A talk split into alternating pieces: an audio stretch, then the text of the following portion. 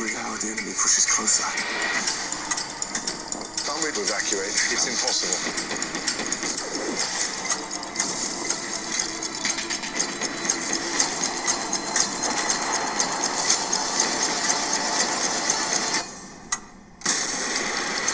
Dunkirk, rated PG 13. Experience it in IMAX July 21st.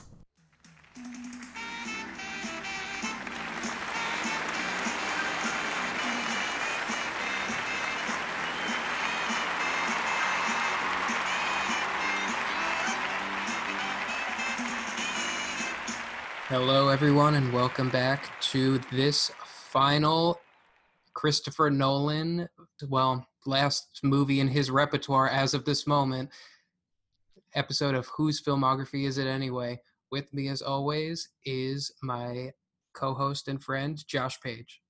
Thank you, Stephen. Thank you. That was a lovely introduction. It's a Um, little, uh, little a little fumbling, but it's okay. botched. You botched uh, whatever it is you're saying about the final episode, but it's not. It's not the final episode, but it is the last movie that we have seen of his thus far. Because yes.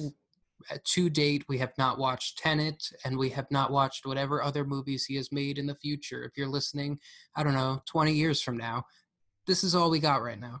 Jesus, that's a far way out. But I'm hey, ju- if we've learned anything from this man, that time is relevant and irrelevant at the same time. So Well, if we learned anything from Interstellar, time is always linear for us humans, but maybe one of us will be older and the other one will be just the same age, and maybe you know, I don't know. It could be a strange, strange thing. yeah, well, we just need to get that unicorn blood like Keanu Reeves. I'm all about it. I don't know how he does it. I don't know. I saw a meme the other day where it was literally a portrait of like someone from like 1534 and it looks exactly exactly like about. Keanu Reeves. Like Ke- I'm, Keanu Reeves. and I'm like, this man is a fucking wizard. I saw I something how- like that with uh, Nick Cage too. It was like a 18 But they're like it's like an old 60s oil picture. painting. Yeah. I know the one you're talking about. That's so good. I don't know how they do it. We'll we'll we'll have to crack that case one day. Um, uh, for now, we're just. I think we're trying to crack the case of time, and I think we're just in the Matrix. I completely agree.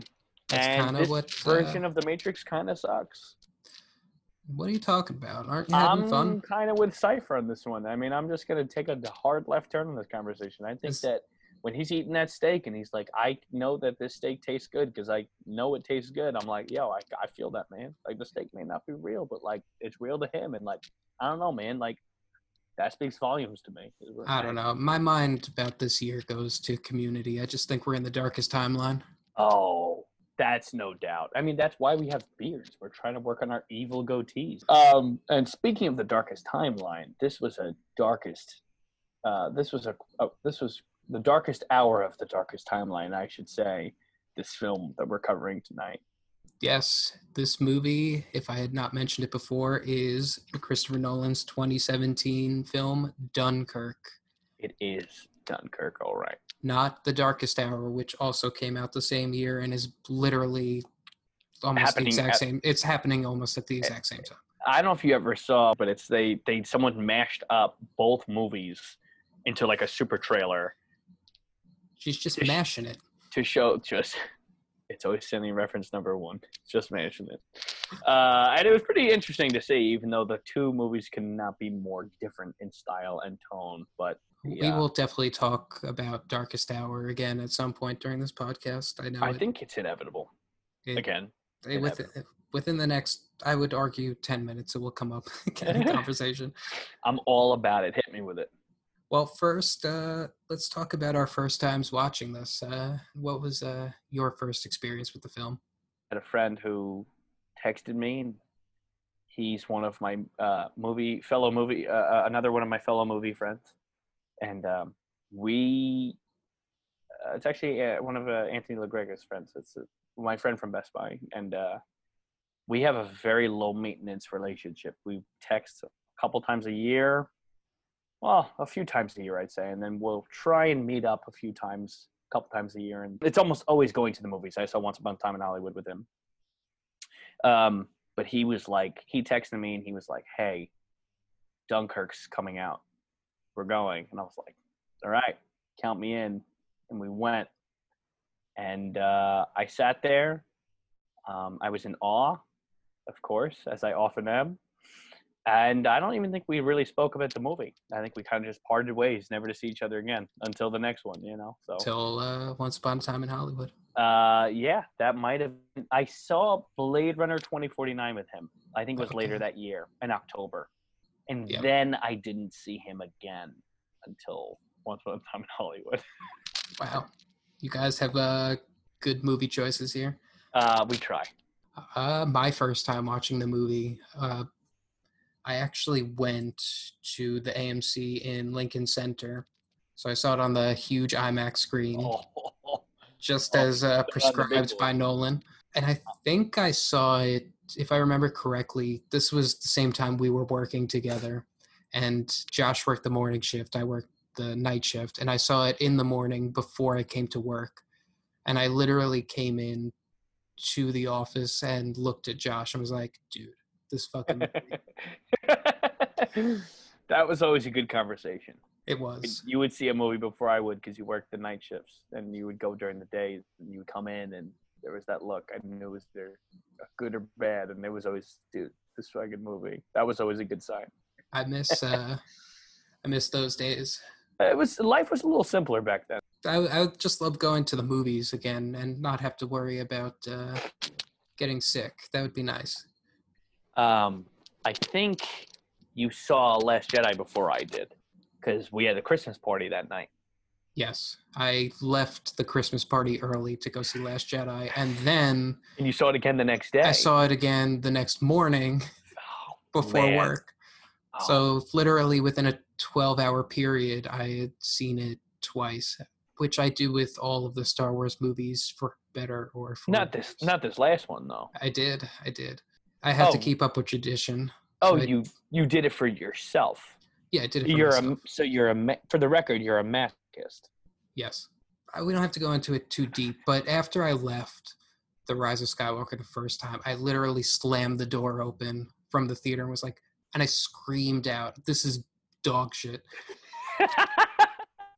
and on the subway ride back to my apartment, I was contemplating should I wake up early and see the movie again? And I came to the conclusion yes, because I wanted to make sure that it wasn't just. I- always say, like, judge a movie not on what you. Uh, judge a movie on what you get, not what you expect it to be. So I thought the when leaving the theater, okay, maybe it just didn't reach what I thought it was going to do. Maybe it was better. And then I left the second time and it was Worse. no, it was worse. But I will say I've had that exact experience where, and I think that most people have, where it's like you watch a movie, and for like you said, perfectly said, for better or worse, it's like you don't really know what you just watched. You almost like you're still pro, you're still digesting it, you're still processing it. So you almost because you're still like high off of it. Again, for better or worse, it's like, was this as good or bad as I thought? Let me watch it again people like us, like we love going back to the movies. So it's like to really register what it is you're feeling will come into focus that second or third time, depending on how the movie, you know, what kind of movie it is. Um, and I've definitely had those experiences. you're ready for pre-production? Yes. So we're gonna jump into the pre-production here. Let's do it to it. So they actually filmed in Dunkirk, like where the battle took place, which I is saw that. pretty crazy. That's pretty cool. Because again, Nolan likes uh, to try and make things as real as possible, and to that end, he also wanted actors that were like age appropriate. He wanted like young kids, 17, 8 year olds, uh, to come in and portray the soldiers. Yeah. and he said part of the reason for that too was if you have an explosion next to a 17 or 18 year old's head they're going to react like a soldier really would because they're not used to it at that point you know Yeah. But speaking of explosion, well, not really explosion, but just the, even the sounds and the way people react. The top trivia on IMDb is that um, uh, apparently roughly 30 Dunkirk survivors who were in their mid 90s attended the premiere in London. And when asked about the movie, they felt that it accurately captured the event, but that the soundtrack was louder than the actual bombardment. This is uh, comment greatly amused uh, Christopher Nolan. So Interesting. You know, Yeah. whenever you hear about those uh, like war veterans seeing uh, war movies, you know, like Yeah. I know Saving Private Ryan, oh yeah, the soldiers saw it, they were like it horrified because of how like accurate it was. you know how accurate the beach sequence was. I couldn't imagine that. That's wild. But like I said, they uh, actually filmed in Dunkirk, so they they had to remake the mole, which is the dock. That's wild. Yeah, they had to make it look like it would in the 1940. But the craziest part is that, you know, for most sets, it's like just cardboard, essentially. Like it's not, not necessarily cardboard. I'm just using that as an example, but it's like a cheap imitation of what would really be standing there. But Well, when they, they- used real cardboard stand-ins for the background characters yes, because they did not. He wanted to avoid CGI. Yeah. But for the mole, he couldn't use cheap stuff. They actually had to make like a real mole because it went into the channel and it was rough seas. So every day they would come to the mole and part of it would be like washed away because of how strong the tide was. Oh my god. Yeah. Uh, apparently, the first two weeks of filming were like they got hit with a huge storm, so they were like filming in these terrible weather conditions the whole time. that sounds terrible. Yeah, because usually on a film they do it like they build a tank. You know, they did this on Titanic. They build a huge tank, fill it with water, and you can kind of control the environment. But here again, Nolan wanted reality, so Right. they're actually filming in Dunkirk and on the channel. Like all of the boat sequences are done on boats Yeah. in the channel, which is nuts.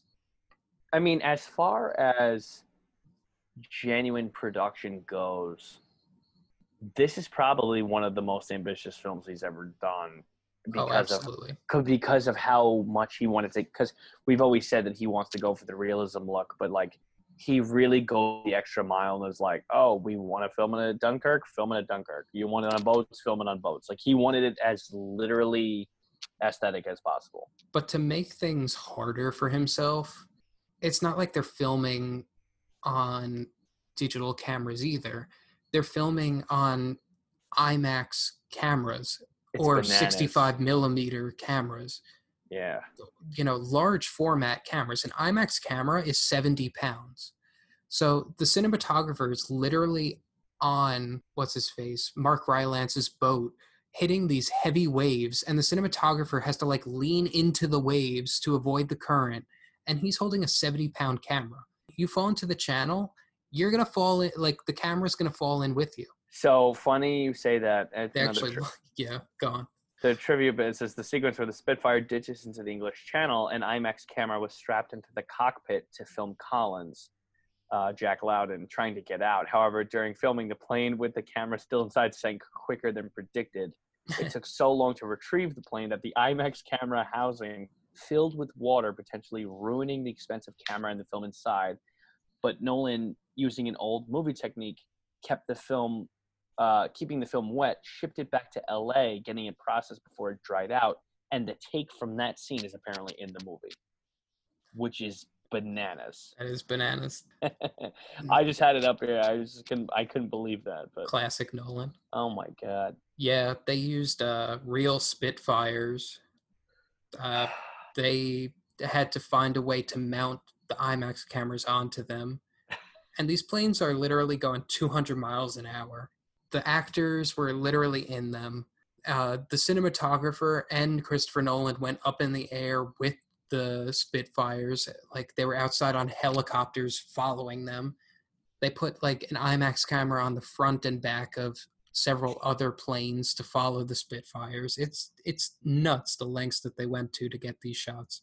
It's really. I mean, it's probably one of the most in-depth filmed war movies ever made. I mean, in terms of like the the the lengths it took to try and get the shots that they did. Yeah, I It's unbelievable. The more stories I read. not just the planes, but I saw a lot of behind the scenes footage of what they filmed on the water, and it's just crazy. You know, like Oh my god. Spielberg had difficulty with just the orca and the boat uh, and the shark in Jaws.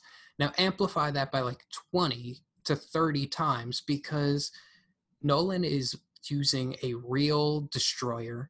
He's using like 30 other boats on top of it. Yeah, it's just nuts. It's insane. Oh man, Uh, I can't. I can't even really imagine. a lot. I mean, honestly, like, and we can talk all about this when we wrap talking about Nolan, but I mean, the final product really shows. I mean, in terms of like going the extra mile, like, does someone need to go to these kind of lengths to get the shots that they need to please an audience? Like, maybe I that's debatable. I mean, I think that most audiences would have eaten this up if it was all CGI or all the background stuff was CGI. But the fact that it's not makes it that much more admir- admirable when you actually realize, oh, this was like incredibly overwhelming and incredibly like impressive.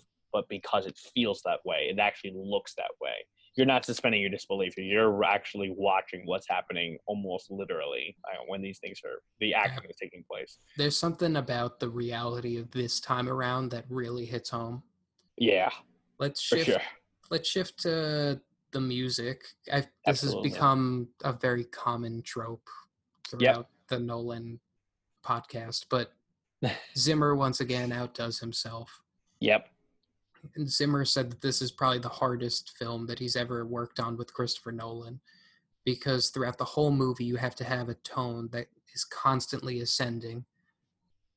And there's no way to like technically do that. It was through trickery that the clocks and the beats and everything just had to feel like it was constantly upping because the tension had to keep rising.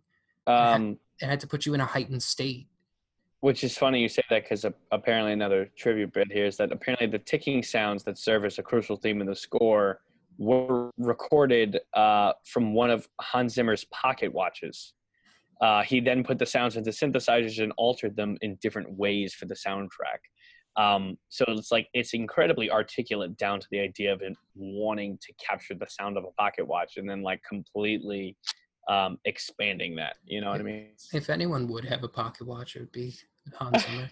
I was thinking that when I read that trivia but I'm like, who would have a pocket watch? I mean, I know that like they're cool and vintage, but like, uh, it would just make sense. Like you look at Hans Zimmer in an interview, and you're like, oh, it would make sense that this man would actually have a pocket watch. but yeah, the score is absolutely incredible. The ticking clock throughout, the tension is. It's like that water scene in uh, Interstellar when they're on the, the water planet. Uh, time, but but throughout the whole movie. the score in general just helps keep the tone of the movie throughout because you know there are moments you could fade in and out in but the watch ticking constantly just keeps you on edge the entire time you're like it's, yeah, it's endless tension. They make you feel like the t- time is really at stake here. Everything that's happening, every second counts, or every hour or week or day. let's talk about the oscars it got nominated for eight awards and it won three it won best editing not a surprise given what we were just talking about it won best sound mixing and best sound editing it uh, was nominated for best picture nominated for best director nominated for best cinematography best original score and best production design Wow. yeah the best picture lineup this year pretty good This lost to Shape of Water. Lost to Shape of Water. Other nominees were Call Me By Your Name, The Darkest Hour. I told you it would come back up again. Get Out, Lady Bird, Phantom Thread, The Post, and Three Billboards Outside Ebbing, Missouri. That's a great year. It's a pretty good year. I've got my opinions about all those movies, but that's a, overall a great year for movies. It was Nolan's first time being directed for, uh, being nominated for Best Director. That's cool. He I didn't know lost to Guillermo del Toro. that. Okay. Other nominees were PTA, Greta Gerwig, and Jordan Peele. So again, top tier directors here. Best cinematography. I'm sorry, Nolan, but it went to the right person. What was it? Wally? Wally Pfister? Well, Right. did- no, no. I know Wally Pfister didn't win, but he Wally Pfister shot Dunkirk, right? No, he didn't. Oh, he didn't. No, it was Hoyta, is uh, Oh, Nolan's new boy. Right. but best cinematography went to the right guy. It went to Roger Deakins for Blade Runner 2049. Oh And I'm- yeah. I'm sorry, I uh, mean, but that's as beautiful of a movie as it gets. That movie is Blade Runner for 2049 is like one of the most beautiful movies I've ever seen. we can. uh Yeah, we can, we're gonna have to save that whole talk for another episode. Yeah, I know. But I we were- agree. I know we were just praising the score, so I just want to mention that it lost to The Shape of Water for Alexander Desplat Uh, won. okay, that's fine. Other nominees were Phantom Thread, Last Jedi, and Three Billboards. Okay, I mean, I think it really came down to the two. And Best Production Design, Shape of Water won. Uh, other nominees were uh, Beauty and the Beast, Blade Runner, and Darkest Hour. that's wonderful. Again, we can all have our opinions. Yeah, of course. And more important than the Oscars, this is Quentin Tarantino's third favorite film of the decade. That's pretty bold. It is. And that's really all the pre production I have. Good. Uh, I don't know if we want to touch on this, but we could talk about the actual Battle of Dunkirk real quick. Yep. Took place from uh, May 26th to June 4th, 1940. Uh, the British had approximately 400,000 men on the beach. They got about 338,226 men evacuated, which means that 61,774 men were wounded or killed. So, uh, less people than died during COVID, that is true. which Wow. uh, That really says something. It does. Uh, Um, about 800 boats from South England came in real life to save the men from Dunkirk. That's amazing. Yeah, I have a quote from Nolan here who talks about it, um, stating the importance of the war. He says, "This this is an uh, the Battle of Dunkirk is an essential moment in the history of World War II. If this evacuation had not been a success, Great Britain would have been obligated to capi- um, Capitulate. Yep. That Well, have that's been, what uh, uh, the Darkest Hour is about, more or less. Yeah. It's about Churchill deciding whether or not he wanted to capitulate or not Yeah. because everything looked lost. Yeah. when you have most of your army stranded on a beach in France and you know the French on the 25th of June 1940 surrendered to Germany it's like you know it's hard to hold out but And- luckily they were able to hold out because of the amount of men they saved from the beach that's what I love about this that separates it. And we can say this for final thoughts, but that's what I love that it separates it from other war movies is this whole feeling of loss in terms of like there's this hope that they're going to succeed and then planes fly over and uh, you know boats keep sinking and terrible things keep happening and in the end they're like you get this feeling that they lost. The characters are surrendering and then all of a sudden it's like they read the newspapers and people are congratulating them and all of a sudden well you realize the we'll get to it when we talk about the plot but there's the moment at the end when harry styles character is literally like embarrassed to get back to england because he's like everyone is going to be so ashamed. What are people Yeah. going to think? Yeah and that's what made the ending of this movie so beautiful. We know it's a loss battlefield wise but the fact that these men made it home was it's a miracle. But um, again we'll get to that at the end. But that's all i really got for a conversation you know pre-production production and the war itself. No um, it's yeah it's we don't need to go too deep into the war but No, no, absolutely not. We're good. We're uh, but we don't have time for a whole war conversation No, world war ii conversation we can save that for another time. you ready to get in the plot I am beyond ready. The film opens on several British soldiers wandering amid silence in a completely abandoned town. The silence is broken with the fluttering of propaganda pamphlets cascading from the sky. They simply read, We surround you. A title card cuts in. The enemy have driven the British and French armies to the sea. Trapped at Dunkirk, they await their fate, hoping for deliverance. Miracle. The soldiers begin to look around the town. One of them tries to drink from a hose. Another grabs a cigarette butt through a window, and Tommy, Fionn Whitehead, unbuckles his pants and squats down on the side of a house. Their moment of peace breaks as gunshots come towards them. The soldiers flee, but one by one they are taken out. All that survives is Tommy, who hops a fence. He then is almost shot down by the French army, who have a tenuous hold on the situation. The French throw him out of their quarters. In a short walk, which one again reinforces how close the German army is, Tommy makes it to the beach. On the beach are hundreds of British soldiers, all in lines that lead directly into the channel. Yeah, that was kind of weird. Those lines were literally going into the water. I was like, where are you aiming right now? Like, I get you have to be in line, but do you have to be on line into the water? Right. Tommy goes off to the side. All this poor man wants to do is take a shit. As he squats, Tommy makes eye contact with another soldier, Gibson, Aneurin Bernard.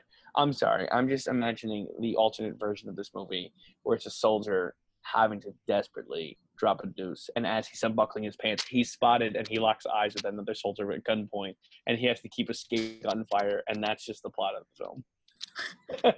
different movie. Maybe if it was a different director. Gibson is either burying or digging up a fallen soldier buried in the sand. After sharing a cantina, Tommy tries to get onto a line of soldiers. Presumably, this is the line of soldiers that will leave next, but Tommy is quickly dismissed. A title comes onto the screen. One, The Mole, one week. As Tommy wanders, a plane is heard overhead. The British soldiers on the ground begin to scatter and fall to the floor. Tommy was one bomb away from being hit. The plane vanishes into the clouds. A British soldier shouts in desperation, Where's the bloody Air Force? a riveting moment, no doubt. Yeah, but he's literally like almost bombed in that moment. I love it. A title card comes up to the sea, day one, George, Barry Keoghan. Keoghan? I've never known how to pronounce his name. I don't know. The guy from Killing of a Sacred Deer. this time he's not a creep. Good job. Usually he's playing like a weird creeper. Great job, Barry. Yeah. George is running down the docks in England. He stops in front of the ship Revlis, silver spelled backwards. Aboard are Mr. Dawson, Mark Rylance, and his son Peter, Glyn Carney, they, like so many others are around them, are clearing out space on their ships. Civilians have been called into action. The final title card is presented three, the air, one hour. Already in the air, Fryer, Tom Hardy, is on his way to Dunkirk with two other planes. This is the second Nolan movie that we cannot see Tom Hardy's mouth. Michael Caine's voice is coming through the radio. Caine and Fryer are going over the fuel supply in the plane. Another plane is piloted by Collins. Jack Lowden is doing the same. Fryer has 70 gallons, Collins has 68. Back on the beach of Dunkirk, Tommy and Gibson non-verbally come up with a plan to get them away from the war zone. They load a corpse onto the, a stretcher and make their way to the medical ship docked at the mole. As they make their way to the ship, a British officer is heard yelling at the French soldiers British only. Not even allies can count on each other in this perilous time. The officer then tells Tommy and Gibson that the ship is leaving soon. They pick up the pace. German planes come back and begin to bomb the medical ship. Not even the sick are safe. A quote that comes to mind is from Harry Potter and the Sorcerer slash Philosopher's Stone. Quote, Always the innocent are the first victims. So it has been for ages past, so it is now. The ship's ties are being cast as Tommy and Gibson approach. Before they make it to the ship, they must walk a tightrope. Due to the bombing, the mole is broken, and all that connects the two pieces is a plank of wood. Tommy and Gibson run as fast as they can over it. As they make it across, the British army behind them cheers. They made it. Their joy does not last long. Tommy and Gibson are told immediately to leave the medical ship. Tough stuff. Like, literally, they get on the ship only to be booted off. Gibson sneaks into the docks and Tommy follows suit. Back at the British docks, Dawson with Peter, and at the last moment, George, cast off into war. It does not take long before they see a British destroyer pass them by. Aboard are solemn soldiers. They continue their course to Dunkirk, following a simmering puff of smoke coming from across the channel. Farrier and Collins are engaged in a dogfight. The enemy is on Collins' tail, but Farrier is on theirs. With bated breath, Farrier's gun scope is in focus. The enemy is not lined up, but Farrier has to take the shot. Together, Farrier and Collins are able to take the enemy plane down, but their third, Fortis leader, is sinking to the bottom of the sea. At the mole, Tommy and Gibson are under the docks. Above them, Commander Bolton, Kenneth Branagh. Good to And- see him uh, doing some good stuff. He needs I- a win after Artemis fell. I enjoy. Oh, sweet baby Jesus! I did not watch that movie. I'm not going to watch it, but I've heard devastating things. Uh, devastating is the right word. I've heard nothing but devastating things about that movie. Above them, Commander Bolton, Kenneth Branagh, and Colonel Winnant, James D'Arcy, are discussing the situations on the beach. In short, things are not looking good. The English's only line of defense, the French line, is beginning to crumble. Hard decisions have to be made. Winnant is implying that the wounded may have to be left for dead. One stretcher takes up the space of seven standing men. The only seemingly good news is that the German tanks have halted but this is no comfort. Waste precious tanks when they can pick us off from the air like fish in a barrel. There is a pause in the exposition as Bolton looks out in the horizon, noting, You can practically see it from here. What? Home. More information is given. Churchill is hoping to get 30,000 men back home, but there are 400,000 soldiers. Even more distressing, Churchill publicly has stated the French and British are bras dessus, arm in arm leaving together. But privately, among the British commanders, the French are on their own. I just gotta say though, like of all of the Nolan exposition dumps, like and we've noted there have been a lot throughout the movies. This is probably the most organic to me. I oh, know absolutely. Obviously it's because two military officers are talking to one another and are literally breaking down in the information. But to me, this is like the most organic of the exposition dumps we've received. Yeah. And it also really shows how fucked and perilous of a position they're in. Yeah. Like- like you noted earlier, Churchill is hoping for 30,000 men back of the 400,000 men. Yeah. That's that's crazy. That's less than a tenth. it's um it's very when you're talking like war especially in a movie that's as time constrained as this one feels it's almost like you it's not that it's that you can excuse it but it's like exposition is almost expected because like you said it's like military officers are giving each other orders. Like they're literally telling plot to each other but also to the audience. It's kind of like a, a two for one you know what i mean? It's like it's part of what their characters are literally doing but at the same time it's a way of feeding the audience information on what's happening. Yeah, it's a good way to tell the audience, "Hey, we're really fucked." Yeah, it's Nolan's polite way of saying it. Dawson, Peter, and George are continuing their voyage across the channel, but they encounter a capsized British destroyer. All that is left of the ship's it, all that is left is the ship's stern. Next to the propeller, huddling is a single British soldier, presumably the only survivor of the sinking ship. Peter throws the soldier a rope. Now aboard is the character simply known as Shivering Soldier, Cillian Murphy. Our buddy's back Oh, he's back, all right. although he's not much of a buddy in this one. Nope. Uh, as Dawson notes, the soldier is shell shocked. He cannot answer any questions and huddles in the corner of the ship. In time, we will find that the ship was attacked by a U boat. Dawson continues to head toward Dunkirk with several civilian ships behind him. Farrier and Collins continue their flight toward Dunkirk, but are down to 50 gallons of fuel. While they need to conserve the fuel, Farrier tells Collins they need to go up to 2,000 feet. It is the only way to make it close enough without being seen. At the mole, the soldiers all begin to duck as bombers are heading their way. This scene is from the trailer with that terrible extra. Like they're all huddled on the. You remember that? Like the teaser trailer that came out for this movie. The one where they're all facing away, but then the one guy turns around and he looks up.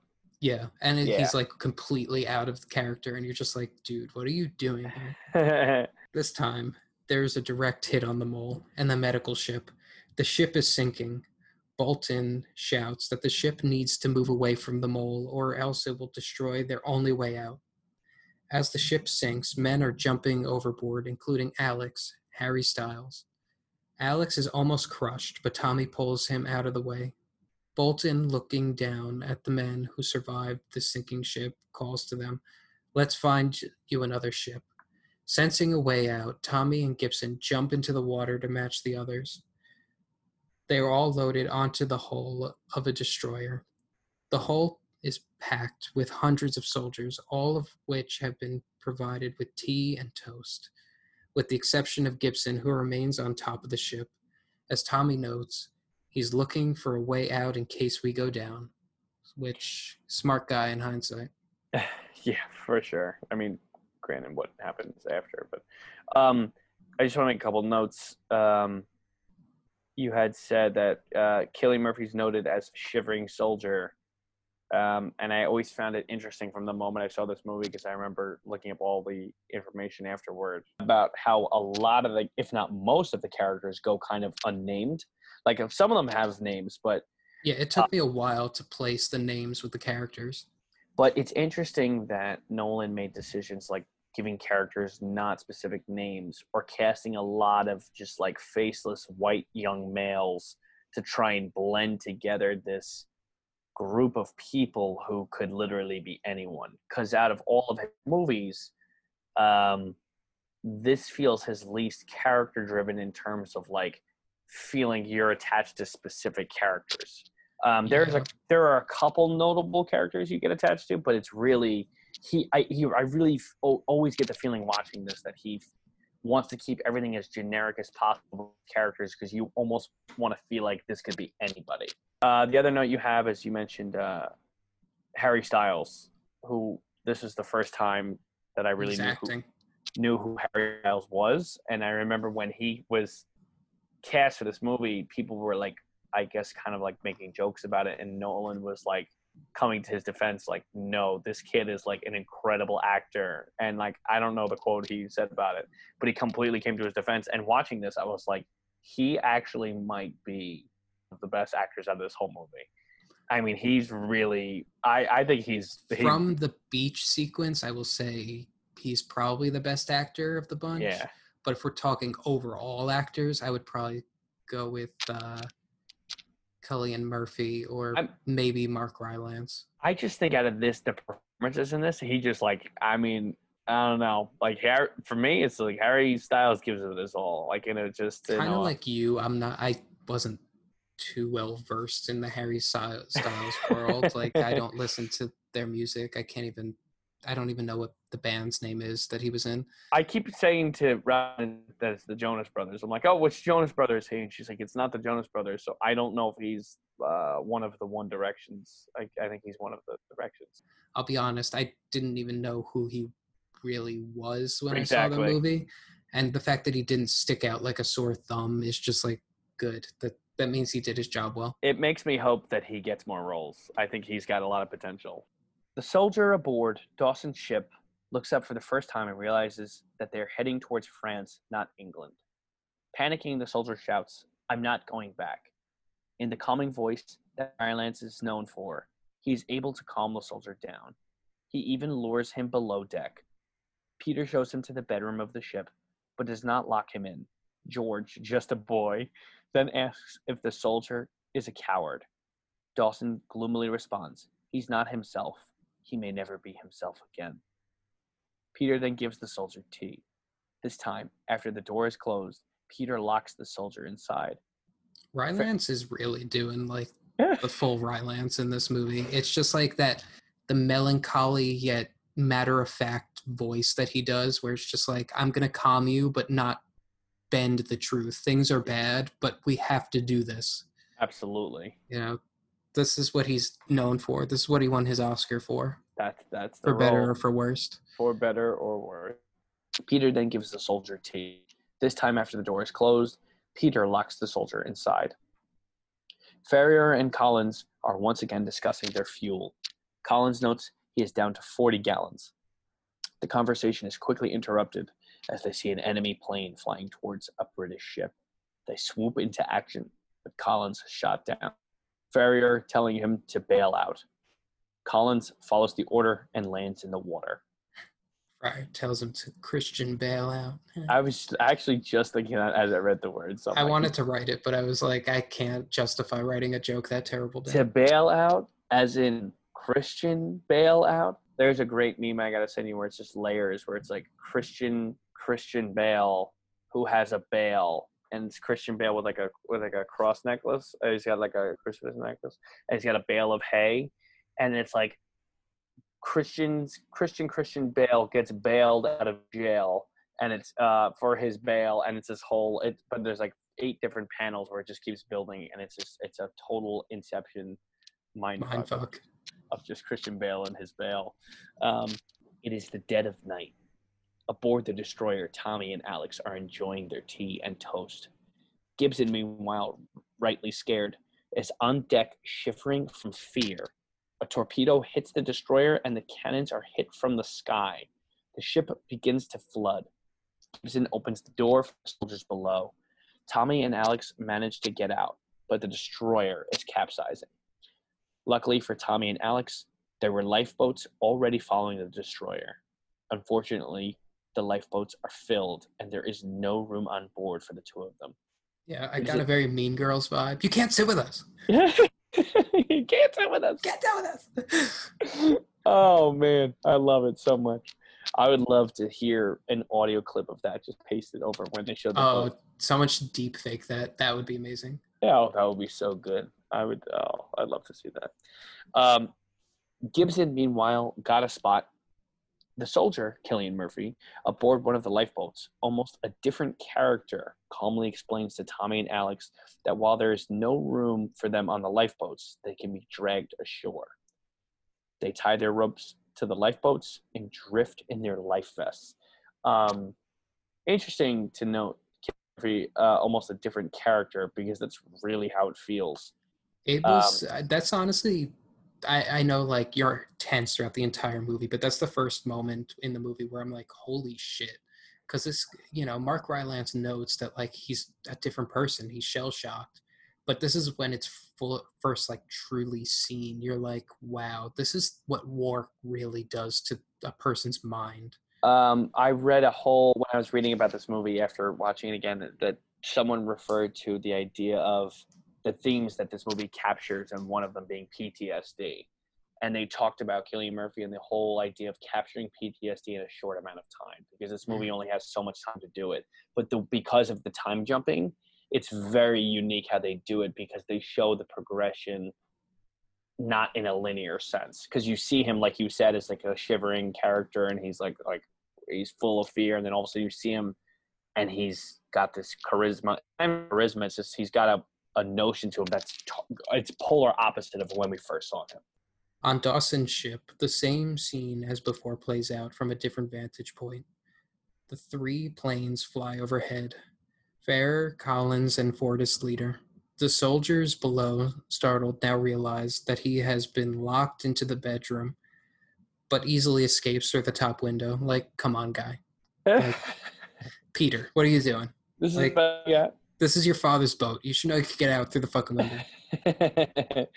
The soldier confronts Dawson. You haven't turned around. Oh, we have a job to do. Job. This is a this is a pleasure yacht. You're you're you're weekend sailors, not the bloody navy. And a man your age. Men my age dictate this war. Why should we be allowed to send our children to fight it? You should be at home. Well, there won't be any home if we allow a slaughter across the channel. There's no hiding from this son. What is it you think you can do out there on this thing? There's not just us. The call went out. We aren't the only ones to answer, you know. You don't even have guns. You have a gun. Yes, of course, a rifle, a 303. Did it help you against the dive bombers and the U-boats? You're an old fool. I'm not going back. I'm not going back. Turn it around. I'm not turning around. Turn it around! The soldier then tries to grab the helm, accidentally pushing George down the stairs. The soldier looks at what he's done in horror. Peter rushes down and covers George's wounds, but George states he cannot see. Pouring out for Georgie. Georgie, it's always the Georgies that can Always the. Georgies. They always get fucked. Different movie. Same year, different movie. Oh yeah. Fair, in pursuit of the enemy's plane, keeps firing. The German plane is leading Fair away from the smoke, away from Dunkirk. Ultimately, Fair shoots the plane down, but fuel is getting very low. Tommy, Alex, and Gibson by dawn are back where they started, on the beach of Dunkirk, literally right back where they started. It's outrageous. Tough stuff for my guys. Oh, no good. There are less soldiers on the beach. There has been progress on the evacuation, but the victory that is presented is quickly overturned as the tide shifts and corpses of drowned soldiers begin to wash up on shore. Which that was a tough scene. Uh, Yeah. in the distance is a group of soldiers walking to a washed up ship. Tommy, Alex, and Gibson join their group. They get on board and wait for the tide to come in. On the mole, Bolton and Winnant once again emphasize just how perilous of a position they are in. After the sinking of the medical ship, Britain needs to save the meager supplies it ha- it still has for the coming war. They cannot risk saving the men at Dunkirk. In a complete reversal, it says that he can see home, Bolton snaps and says that seeing it doesn't get them any closer. I will say that I know it's notable. They used it a lot in the trailers, but that beach scene where they're sitting in the shores and they watch that one man just walk into the water. Um, oh yeah, that too. That's a great. think of that. That's a great. That's just a great bit, just to show like this, almost the shell shock of like what everything happening. Um, It also emphasizes the hopelessness of this. This man would rather kill himself, literally go out and try and swim across the channel and kill himself than sit on this beach and eh have to deal with the stress of will I even get out? Well, that's what I love about this movie is that it's like it's all perspective, not just from the different time shifts because you're seeing it from three different points, but even just in one scene alone of these guys waiting on the beach and they're just sitting there shivering and they got their vests on and they just watch this one guy just taking off his helmet and dropping and he literally just walks with his full gear on. He just like walking into the ocean and just there's no dialogue and just to see it from that perspective is just it's a unique shift in like this whole psychological break that they're all kind of having in their own way. Um, I just think it's I just think it's a great bit. Um, as great as a suicide bit can be. as that's about as good as a suicide bit can be. Um, but nevertheless, tensions are high all around. On Dawson's ship, the soldier asks Peter, who has just tended to George's wounds, if the boy will be all right. Peter snaps, saying no. The dogfight is once again seen from a different vantage point. Dawson sees Collins' plane go down and goes to help, even though there was no shoot. In several, Colin is Collins is seen struggling to try and get the hatch open.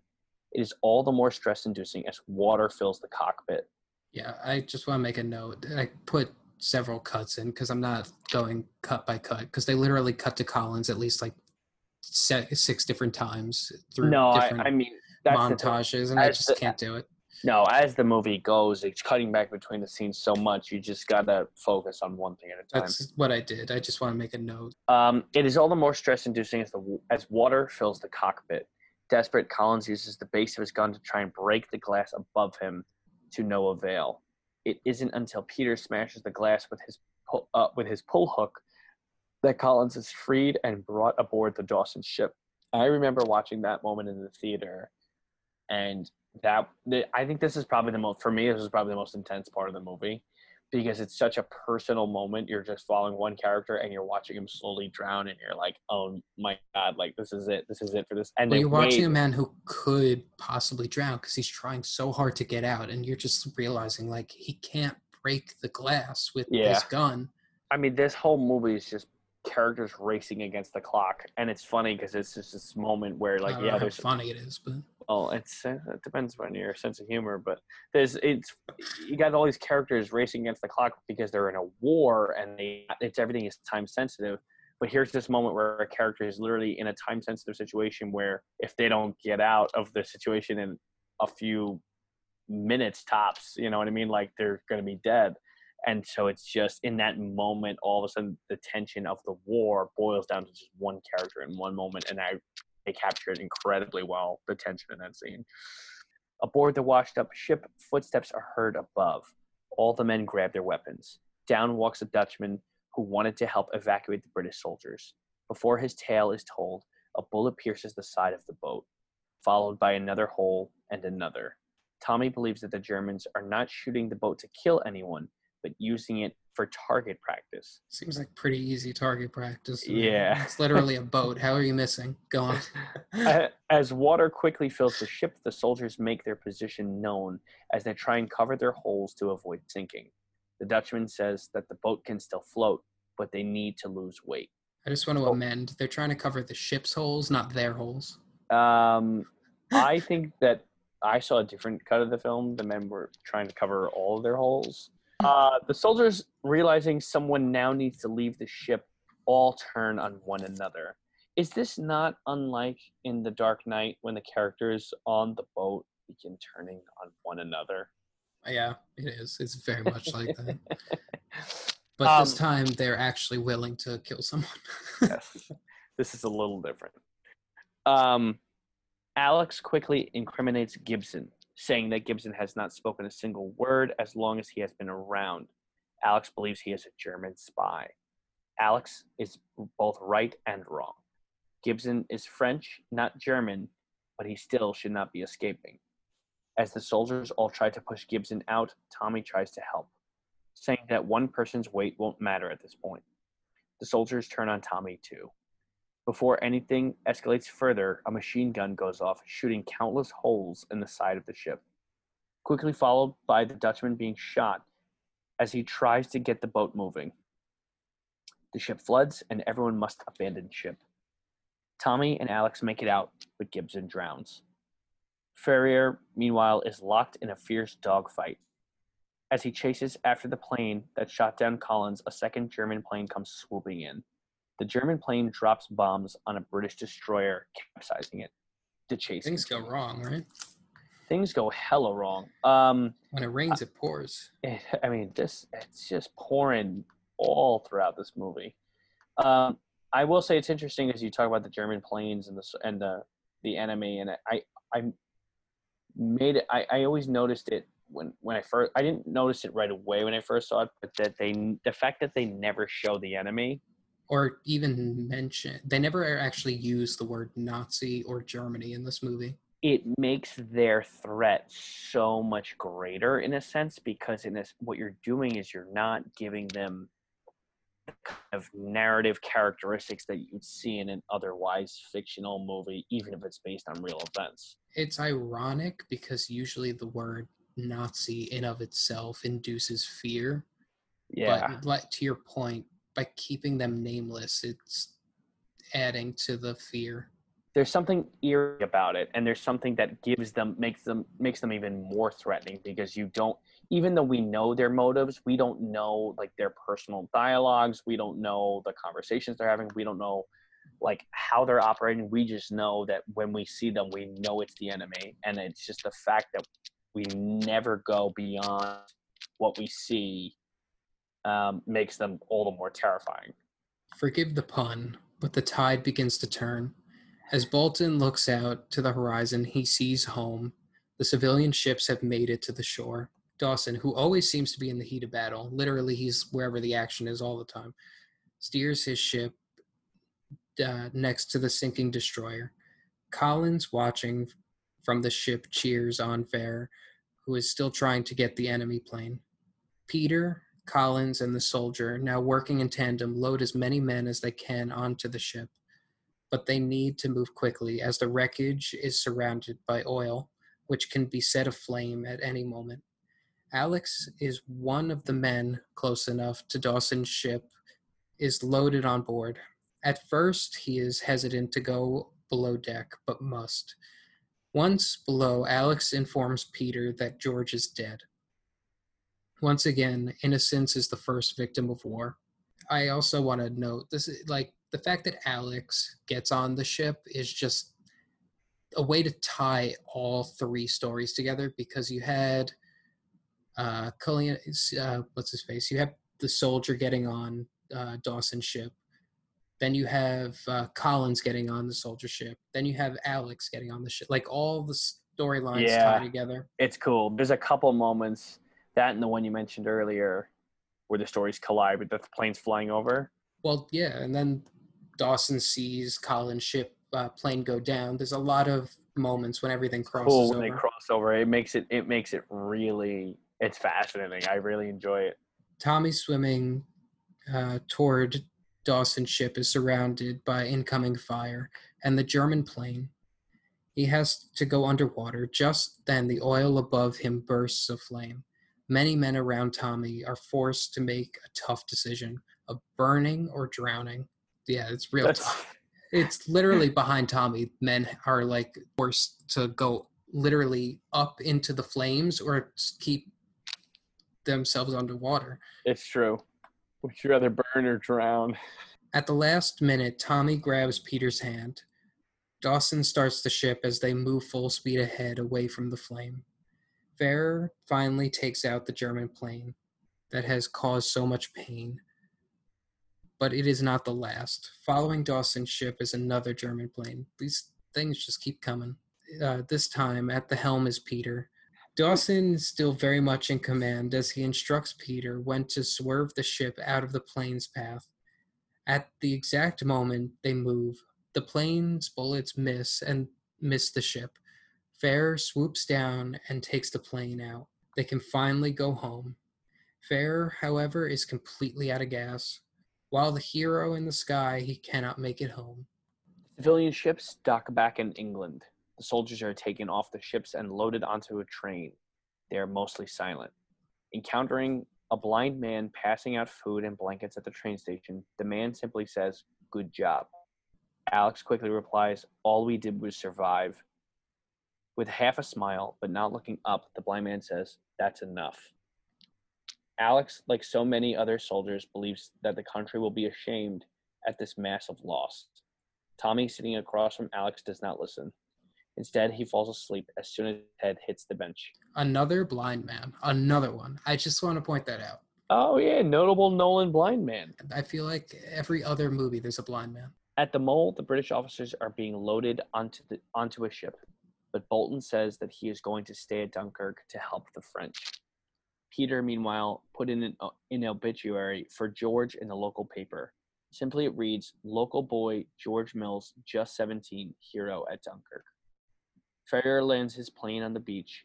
With the sunset in the background, he sets his aircraft on fire. He is then taken by several Nazi soldiers. Presumably, he will be a POW. Uh, the next morning, the train is still going full steam ahead. Seeing children throwing rocks, Alex asks one of them for the newspaper. Again, Alex expresses a feeling of embarrassment at what he has transpired. He cannot even read what the paper what the paper has to say. As Tommy reads, the awe of the spectators sets in. Countless civilians line up outside the train, cheering and passing beers to the men aboard. Everyone is thrilled that soldiers have made it. Tommy reads what is arguably Churchill's most iconic speech. Wars are not won by evacuations, but was a victory inside its deliverance which should be noted.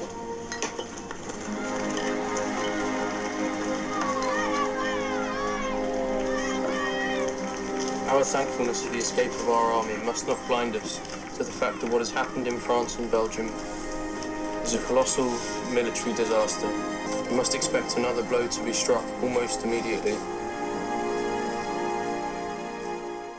We shall go on to the end.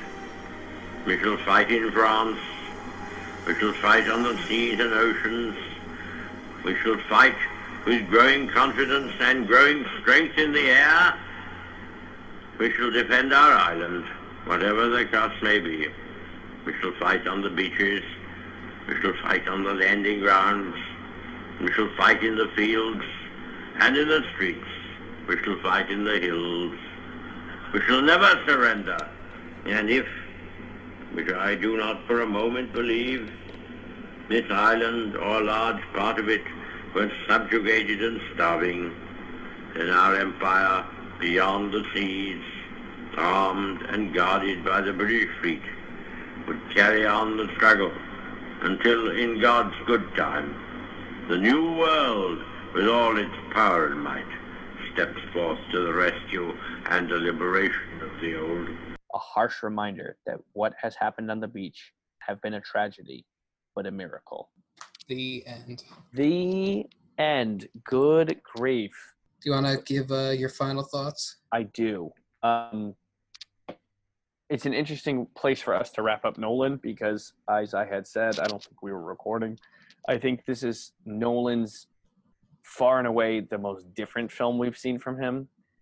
Um, there are a couple instances where we were talking about the films he was doing, and we're like, "Oh, this feels very different for him," but this radically feels like a change in pace, in editing, in direction, um, in concept, in plot. I mean, the fact that he's doing a war movie at all is very interesting. His whole narrative. I mean, if he could have done this movie chronologically, and it probably could have been still pretty good. Um, I don't know. It would have seemed strange, but the whole thing about jumping from narratives keeps things so intense because you're seeing three different timelines that are unfolding at different paces and different rates over one hour, one day, and one week. Um, the fact that he narratively cuts back and forth the way he does is just so interesting. So anyway, all to say is, I mean, like, yeah, the film's a technical achievement, but it's also just very different for him, and it's cool to see someone who, up until now, for me, has had such a signature style, kind of breaks. I mean, like, there are a couple Nolan tropes, but he's really this is a very different movie for him. So it's cool to see him even take a leap in this kind of direction. Um, even so, his color schemes, his score, um, his themes, a lot of it still has his name all over it. And at the same time, this is like one of the most ambitious and unique things he's done to date. So it's pretty cool because it opens up a lot of questions as to what he has potential to do moving forward. Um, should he choose to go in any other different directions? Um, I love it because it's different. I don't necessarily put it as as the top of one of my favorites of his, but I, I can't deny how incredible of an achievement it is, and I just because of its uniqueness. So uh, I don't know if you know this, but uh, I was actually a double major in college. I was a film major and a history major. Uh, yes, I remember the, you had said that. Yeah. So this movie hits me on two fronts. This is, uh, in my opinion, this is a great war movie because it's so like you were saying it's just vastly different than anything not just that he's made but that most people most directors of war movies have made. You know a lot of uh, screenwriters typically say that like an event is not a story but somehow nolan was able to make an event a story. And it just hits home for me. You, I, I, as everyone knows, I've been pretty hard on Nolan recently. the past couple of movies that he's made have not been my favorite. This movie, it's just I, his wife and producer of the film, Emma Thomas, said that this is an art movie disguised as a studio movie. And that just plays out to me so true. I think that this is again not just different than any movie he's made, but it's different than mo- any war movie that has been made. Maybe the only comparable movie is the opening of Saving Private Ryan, and you know how I feel about the rest of Saving Private Ryan. So the fact it. that they were able to capture the intensity that uh, plagued these harrowing soldiers for you know weeks and put that intensity up on the big screen was just astounding to me. And, you know, like Interstellar and any Nolan movie that comes before it, this is meant to be seen on the big screen. But unlike movies like Interstellar, this to me doesn't be doesn't diminish when I rewatch it on my small screen. In fact, I think I noted to you that after this rewatch, I was astounded at how much of a breeze this movie was. You know, obviously it's intense, don't get me wrong, but it still goes it goes by so quickly. You're just like, holy He did it right. did everything right in my opinion. Sure, you don't really grow attached to the characters, but like you said earlier, that's intentional. It's trying to put it's trying to say what would anyone in this situation do? You know, it, it's just about survival and a true life miracle because let's not diminish what was accomplished at the beach of Dunkirk. It was a miracle that these men not only survived but were able to get out to fight another day. Had this gone a different way, you know, Britain maybe would have had to surrender. They probably would have had to placate to the Nazi regime. So I guess just overall, my thoughts are like I just the bullet points to what I've been saying. It's intense. It hits my historical uh, affinities, and it plays to a lot of Nolan's strengths, which I love. It brings it back to his art house days in a brand new way. Yeah, that's a good way of putting it. Whereas it, with each movie, he's kind of kind of kind of trying to one up himself. It feels like uh, each movie was trying to be bigger and longer and better and more ambitious than the last. And even though I said this is one of his most ambitious movies, it's different because the approach almost feels like that of like a young indie style filmmaker who happened to have a lot at it on his plate. Had, No, you just lot. nailed it about one upping himself. You just nailed it in that regard. This movie does one up what he has done previously, but it's not in a flashy way where I felt like Interstellar and The Dark Knight Rises were trying to say, like, look at these brand new toys I have. Like, look how long I can make a movie. This is literally like, this is the story that needs to be told, and I'm going to do it in an hour and 40 minutes and I'm going to use as many practical and effects as I can and do it as like beautifully as I can. I you know, you don't need to make a movie 3 hours to make it seem grand and he this movie proves it. It's interesting because of all of his movies, this is probably the one that would merit like a three-hour runtime because you're talking about three different timelines during a war. You have how many extras and how many characters, and this is the movie that could probably away with being that long, and yet, like you just said, like it it succeeds at being shorter because he sticks right to the point. He sticks exactly to the narrative. He knows exactly what he wants to say in the amount of time he wants to say it. Nothing feels milked. No moment feels too bloated. Nothing feels wasted. So I think those are our final thoughts. Do you have uh, your pick of the week ready? I do. Um, you had mentioned earlier, give it a little shout out, and I, I think it's good to uh, reflect back on Jaws at this time. Classic. Um, there's uh, I've seen all the Jaws documentaries. I'm a huge fan of that movie. And there's um when they talk about how the the boats one of the boats was sinking and they had all the sound equipment. And all of the crew were holding up their equipment over their heads. And um you know uh you know so one of them yells like save the actors. And the crew i guess one of the crew members was like fuck the actors like save the equipment you know? And it's just funny because i i see this vision of of a young spielberg barely even beginning his career Dude, he was 26 when he made that movie. that's unbelievable and that's unbelievable That makes me really sad about my life. Oh, of, go of on. course, it's the most more it's the most depressing thing you can think of. But um, and I imagine this giant studio like throwing money, and I'm like, hey, you better figure this thing out because if not, you're going in the can. And like Spielberg sitting there watching his boats sink while his crew is like saving their equipment with this mechanical shark that's not working. And as I mean that that's a brilliant film in itself. We don't have to. I, I I'm not even gonna get into the film itself, but just the seeing the peril on water in this movie and thinking of how much of um, knowing how much terror there can be on the ocean and on on the sea and um, Jaws is a movie that captures that kind of terror uh, flawlessly. So that movie always that movie came to mind when watching this. Good, good choice. And Yeah. you know, you want to talk about World War II? I know Jaws doesn't take place during World War II, but uh, Quint was a veteran of that war, and Oh, he has arguably the one of the greatest film monologues in the Oh, it's incredible. about the USS Indianapolis and just the PTSD he suffered from that war. Absolutely. Good choice. Good choice. Oh, so good. And yours? Uh, I'm gonna go in a completely different direction and say, let's do Fantasia this week. Why not? Because why not? That movie is one of the most experimental movies that I think has ever been put on the big screen by a big studio. I, we uh, we don't have to go into how that movie was made right now because I would love to cover it.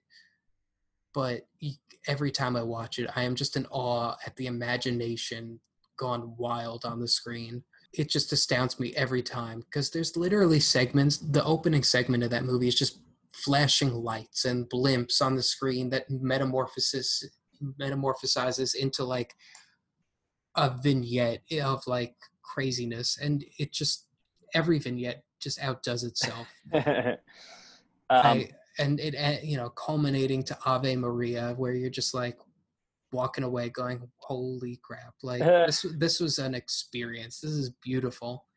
And Uh, you know let's be real it's the, the drugs don't hurt on that one. Well, I was gonna say you you use the word experimental, which I think is like maybe the most choice word you can use when talking about Fantasia, because uh, if you're going to use experimental drugs, which we don't condone, of course, but you know, oh never. were if you were to and watch a film, that's probably one of the top ten movies you could watch in terms of getting the most experience out of your experimental experience. Absolutely. This is honestly one of my favorite movies of all time. that I've gotta- movie, crazy. It's so I- beautiful. I got to be honest with you. I have not seen that movie since I took an animation class in high school. So it's been well over a decade. I highly recommend it. The funny thing about that movie is it's like it wasn't appreciated in its time and it's not hard to see why. And it's not going to be appreciated by children either unless they're like literally toddlers and it's meant for toddlers, stoners and art fanatics because you just if you're if you And, mu- art, and music aficionado, a classic, uh, classical Yeah, music. You're right. It's an art house film that was made, an animated art house film, which never comes around anymore. Like, eh, you know, it's literally one in a million. Animated movies have arguably gotten better in terms of storytelling and music and this and that. But you don't see animated movies that kind of are willing to play ball with like risk taking the way that they used to. I mean, even something like Nightmare, Nightmare Before Christmas or, um, but Fantasia, you know, you put those these those kind of movies in categories of just animated movies that you just don't see anymore. This was back when Walt Disney was willing to take chances on movies that would never be taken now by Nah, l- literally anyone. times have time. The times they have a changed. even later walt would not have made that movie because No. of how experimental it was you know it, he it was a pure blimp on the radar and i just can't recommend it enough in a sense, it's a movie that came out at exactly the right time. yeah Because, like you said, if he attempted it later, it wouldn't have worked. well i think the, th- iro- it would have worked later it did make more money in its second release in the 1960s because you know something about dancing mushrooms appealed to some to people in the 60s more than the 40s Well, that's where it got its home, but even later, I mean, I don't know. I My think ar- even my argument is purely that Walt Disney, you know, in the early 40s, late 30s, after Snow White, because this movie came out in 1940, that's Mhm. when he was still excited about animation and what it can, what the medium can do. what its potentials and- were, yeah. As time progressed, you know, we I, we don't have to go into the whole history of the studio right now, but there was a strike in the studio. The World War II came around. The studio hit really hard times, and Walt went back to what worked. You know, you making Cinderella, you're making uh, fairy tales, Peter Pan, things that like are kind of conventional. And I mean, I guess Peter Pan and Alice in Wonderland aren't necessarily conventional, but they're told in a more conventional way than they It- could have been. it uh, it works for the same reason that film noir works. It's the, it's it's a post-war era. Well, this is a uh, pre-war era, but well, it was the well, there was the what, what's Peter Pan and all those were in the, were well, those were poor, those are post-war. Yeah, because that's what I'm referring. To because what happened is is that this whole idea of fairy. I mean, I guess it started as fairy tales pre-war, but that whole idea of giving belief that film that genres like film noir gave people in terms of like responding to what was happening in the world and what was happening during a war and trying to make a statement about like well here's something that's totally opposite. Here's something to literally take you into another world or a fairy tale and there's something that's kind of universal about that and that's kind of like and we can talk about this in a whole nother segment but it's kind of like what comic book movies have become in a post 9-11 era i mean Mhm. it's really just not that 9-11 specifically is the event but like the everything that happened in the middle east wars after that i mean and you look at this whole idea of like the all-american hero in captain america or even the early spider-man movies or the idea of like what a comic book movie means in terms of defending the patriotism of america or whatever and it's one of those statement kind of films and i think fantasia fits in that kind of era of its like of its time which is why it came out exactly the right i mean like you said it responded better it got a better re- response Yeah, it, res- it got a better response 20 years later, tw- like 20, 25 years later. But but what it was intending for its time was kind of perfect you know absolutely.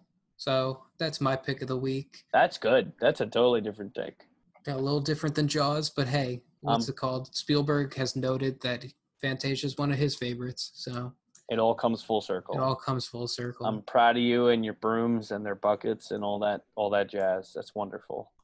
So, uh, as always, you can find me at Mr. Filmart on Instagram. Uh, still working on getting that Instagram page set up for ourselves here. Still working on that novel, huh? Yeah. Uh, You know that novel you've been working on? And then some Enemies become friends, friends. friends become enemies. Friends become enemies. You know. Uh, yeah, we'll Yeah, it. it's gonna be great. It's gonna be great. We'll eventually get to it. I promise. Uh, at some point, we will have some kind of. I, I no one could see this, but he's waving his hands at me like a Jedi mind trick. Like We're gonna. We will. We will have some kind of page. I promise. I promise. This All is right, terrible. everyone. This has been another episode of Whose Filmography Is It Anyway? Join us next time where we will finish up the Christopher Nolan saga by going through his filmography and ranking what we how we feel about them. And Uh, yes, it's time for the epilogue. We'll tell you our final thoughts, and we'll, we'll you will hear our rankings and how diverse they may or may not be. I imagine they're going to be quite diverse. We will see. Well, just click on that next episode and you'll see everyone. Absolutely. right. All right. Good night, Hollywood.